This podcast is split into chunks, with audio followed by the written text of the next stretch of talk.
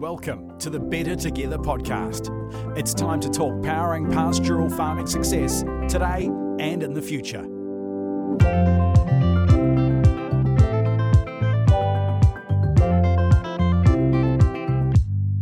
Jack, thanks very much for joining us. You're, uh, like I was saying before we kick this one off, you are guest number one on episode number one. so it's it's great to have you here. Um, I guess just just to kick things off, um, a lot of people know KPMG as one of kind of the big four accounting firms, but possibly um, they don't necessarily know exactly where KPMG kind of fits in in the New Zealand agriculture kind of space. So, could you give us a, a bit of background on that?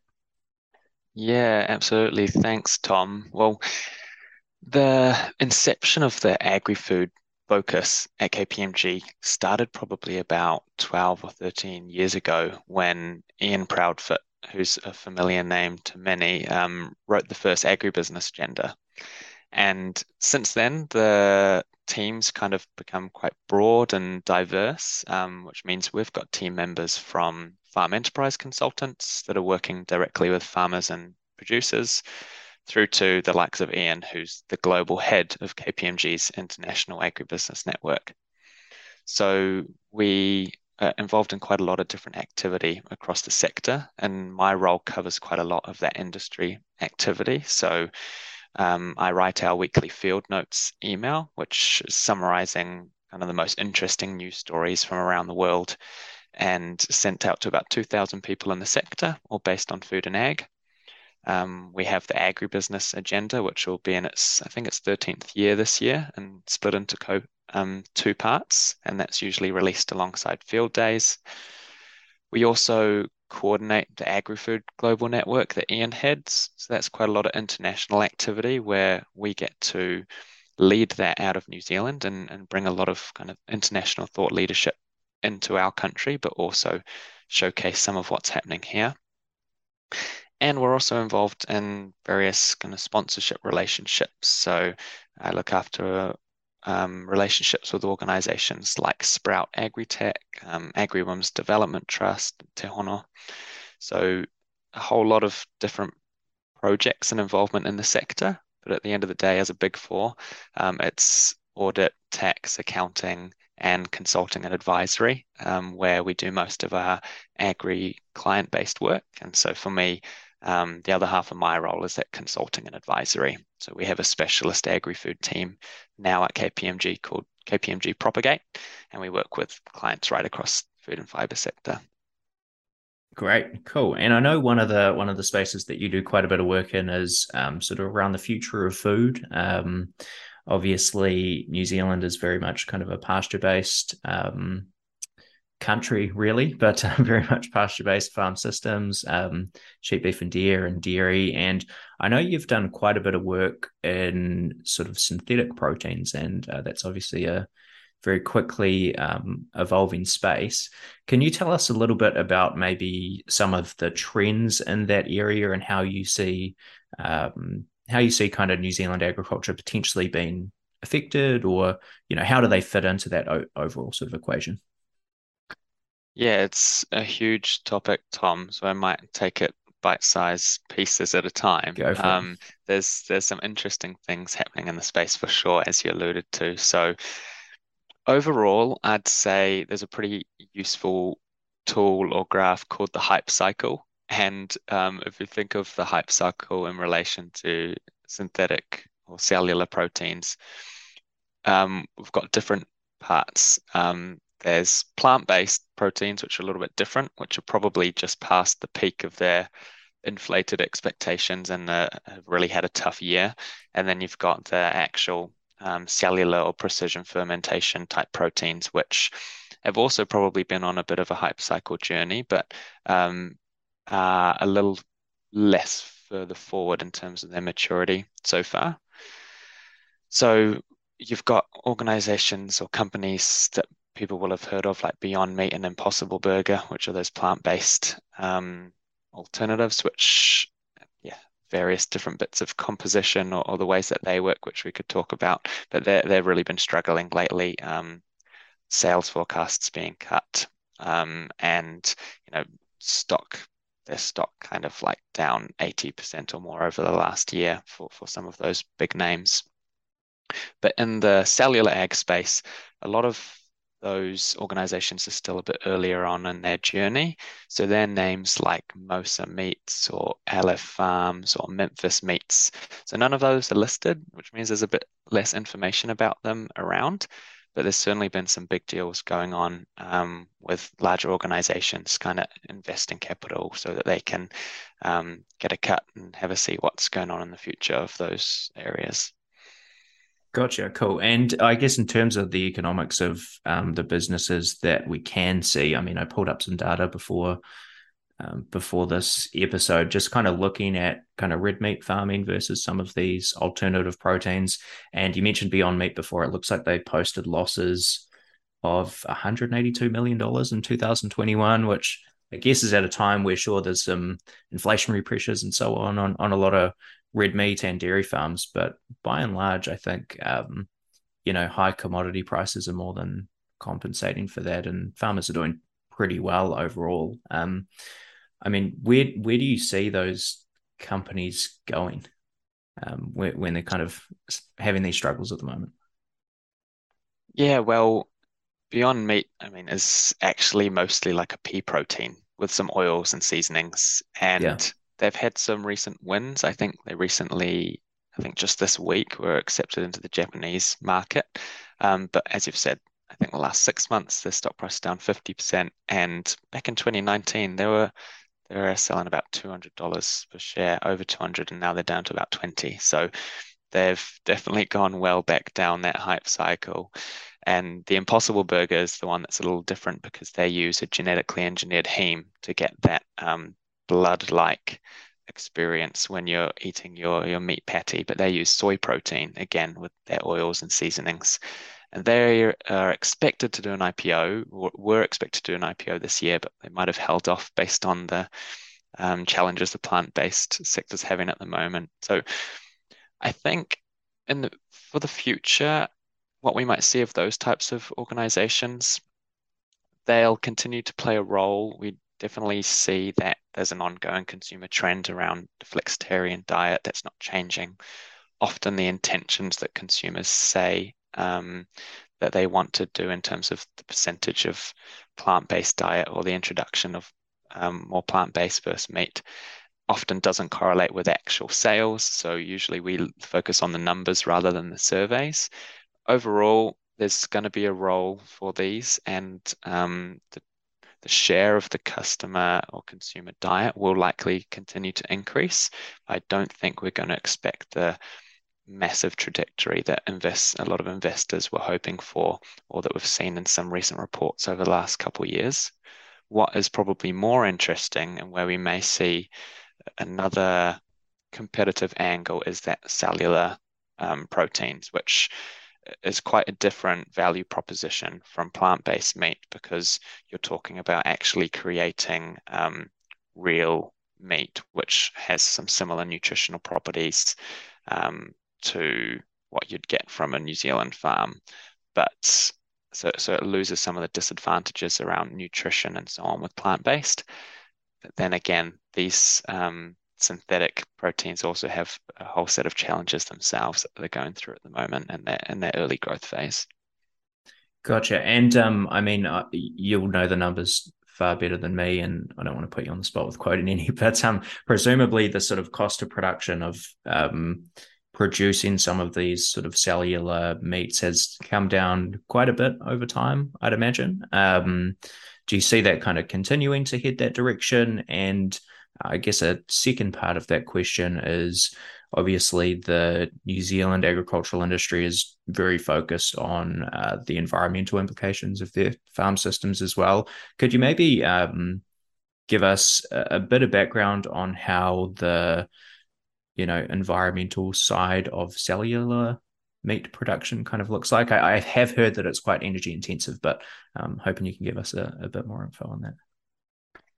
Yeah, so I guess the caveat to this, as I mentioned, a lot of these organizations are private companies and there's often less information about them, but there is some things we certainly know. And a lot of it actually comes from the research community. But in terms of some of the numbers. Now, a lot of people will be familiar with um, the figure from Mark Post, who created the first cellular ag burger. Uh, from the top of my head, I think it was something like 130,000 US dollars to, to create this one patty. Wow. And so then you look at how that trajectory's changed, and the most recent lowest figure I've heard is the ability to produce the equivalent of cellular chicken meat for $1.70.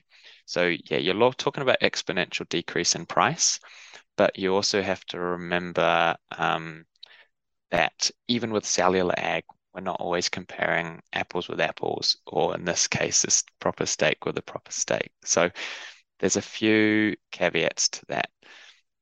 What's interesting is that in terms of the cost of production, there has been some recent breakthroughs, even just in the last couple of months. So an organization, I think called Profuse Technology, found a way to kind of activate a biochemical signaling pathway which accelerates muscle creation so that you get thicker, stronger muscle um, production in your bioreactors, creating creating these cell-based products. And about a month or two ago, another organization, Sci-Fi Foods, managed to make a pretty big breakthrough in terms of beef cell culture uh, because a big is- issue in beef cellular ag is that uh, the cells all cluster together and don't grow properly. And they are able to use CRISPR and GE some meat cells, genetically engineer them um, so that they're still almost identical to meat, uh, but have been able to grow them a lot more efficiently. And, and they can, they're quoted as saying they can now reduce their costs a thousandfold because of this one innovation. So you're getting some pretty big breakthroughs coming relatively regularly um, but you're starting at a relatively low point. So to be competitive, um, there's still a lot more hoops to jump through. And I think one of the key ones that you mentioned there is, is energy, uh, but also one that's probably discussed less is nutrition and how we actually compare these products. Great. And um, I mean, for the for the New Zealand sheep and beef farmer listening to this episode, how, how should they be thinking about all these developments? Is it is it a massive threat to New Zealand? Is it something that's going to be commoditized and there'll still be sort of a, a premium space for New Zealand farm products? How, how are you thinking about that at the moment? So I guess I'd start by grounding this um, conversation in terms of that environmental question. And what's important is, and I've alluded to it a couple of times, but to go into a little more detail, generally, when we look at environmental comparisons or any other comparisons between uh, a New Zealand pasture raised beef or dairy and, and, other products, we've got a really immature um, environmental comparisons. Um, even things like LCA um, life cycle analysis can be quite misleading. And so I want to talk through that briefly um, because it's it's an important component in terms of competitiveness. And so when you've got issues like a lot of these standards don't usually take in consideration really important things like best land use capabilities. So if you've got a feedlot in the US on um, prime cropping land, uh, it can look more efficient than a New Zealand pasture-based sheep farm. Uh, but that doesn't consider the opportunity cost of land use. So you obviously can't grow human um, or economically viable human food crops on class three, four, five hill land. So we're adding a really high quality food source, and a lot of thing, a lot of time comparisons don't take that into consideration. But if we start comparing, um, you know, the plant-based or cellular-based proteins, there's another issue on we'll often hear comparisons per kilo of protein. So a kilo of soy or wheat protein or whatever it might be versus a kilo of dairy or meat protein. But these are really inaccurate comparisons because they have a completely different bioavailability of nutrition for humans. So um, a kilo of dairy or meat will be much more bioavailable for the human digestive system and than a kilo of pea protein. And so there is measures for comparing that, but they're not usually used. And you also have even more complex nutrient interactions with plant-based foods, which inhibit nutrient uptake or uptake of different minerals. And then with cell ag, they are replicating some basic foundations of things like dairy. So you might be able to produce some of the individual proteins and fats of dairy.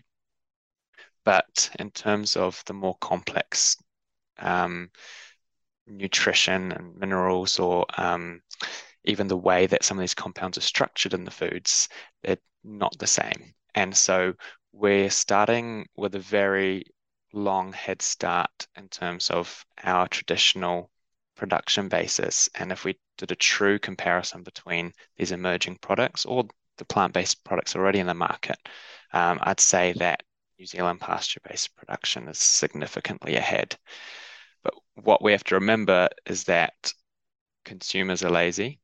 Our competitors aren't going to be investing in telling that story. And so New Zealand does have a role in probably doing a better job of explaining um, some of these more complex um, parts of our story because otherwise our consumers won't understand it. Because at the end of the day, we're competing with what we can fit on a label rather than all of the complex bio nutrition, which I'm talking about. So there's a couple caveats to, to this side of the story, but overall, I think New Zealand is in a really good place because there's a lot that we can talk through. Great. It's uh yeah, quickly developing and very interesting space. So thank you for that, Jack. Um, switching tack slightly, one of the things you mentioned around KPMG uh, right at the start of this episode was the uh, annual agri-food agenda. Um, can you talk us through some of the highlights that were in the in the agri-food agenda for 2022? Yeah, so this year we actually have split the agenda into two parts. Um, with the swap up of field days, we still wanted to make sure that we were putting out a report in June as we usually do, um, but we also usually um, release or launch the agribusiness agenda alongside field day, so hence the split. And our first part of the agenda talks through the leaders survey and the state of the nation. And the first thing I'd say is that for the last couple of years, if not longer, the leaders survey and our roundtable conversations have been telling us that our industry leaders, those in the C-suite or in our board of directors, um, don't have enough capacity or resources or even tools to be making um, strategic decisions, and that they're often stuck in the day to day. And what I guess concerns me about that is it's been recognized and widely appreciated, but it doesn't seem to be changing. So I think that's one big theme that's been coming through from a few agendas, which as a sector we need to look at addressing. But in this 2022 agenda, there was six key messages that um, came out of the first part. One was that New Zealand needs to take control of reconnecting with the world. And though we've seen borders opening back up and international travel reopening, I think over the last two years, New Zealand's certainly been a bit disconnected from what's going on around the rest of the globe, particularly in uh, the food sector in some cases. So there's a real urgency around taking an active role in getting people offshore and getting international um, representatives in New Zealand so that we uh, can stay on the leading edge and understand what's happening in the globe and not just in our little corner of the world. The second was around a need to accelerate towards the future of work. And so that's referring to what's really a transformational change that's already happening, but that we see as increasingly important around investment in automation, in new roles, and in training.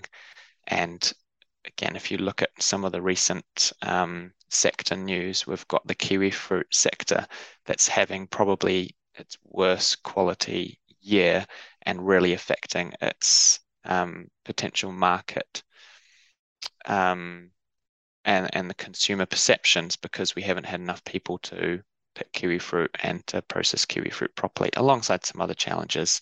So talent is talent um, and training is absolutely huge.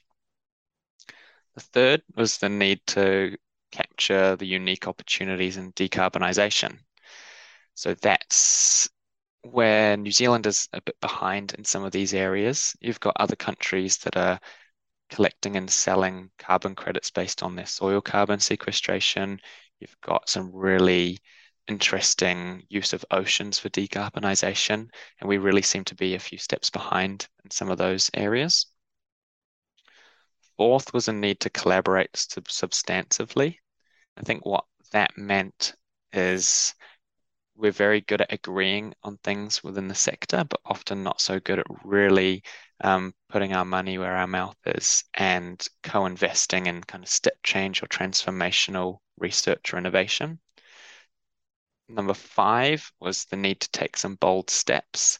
I think that's um, just a recognition that we've been playing it safe for a while in the food and fiber sector, and there hasn't been significant um, step changes. So rethinking about our perceptions on topics like biotechnology or some of these ena enabling innovations.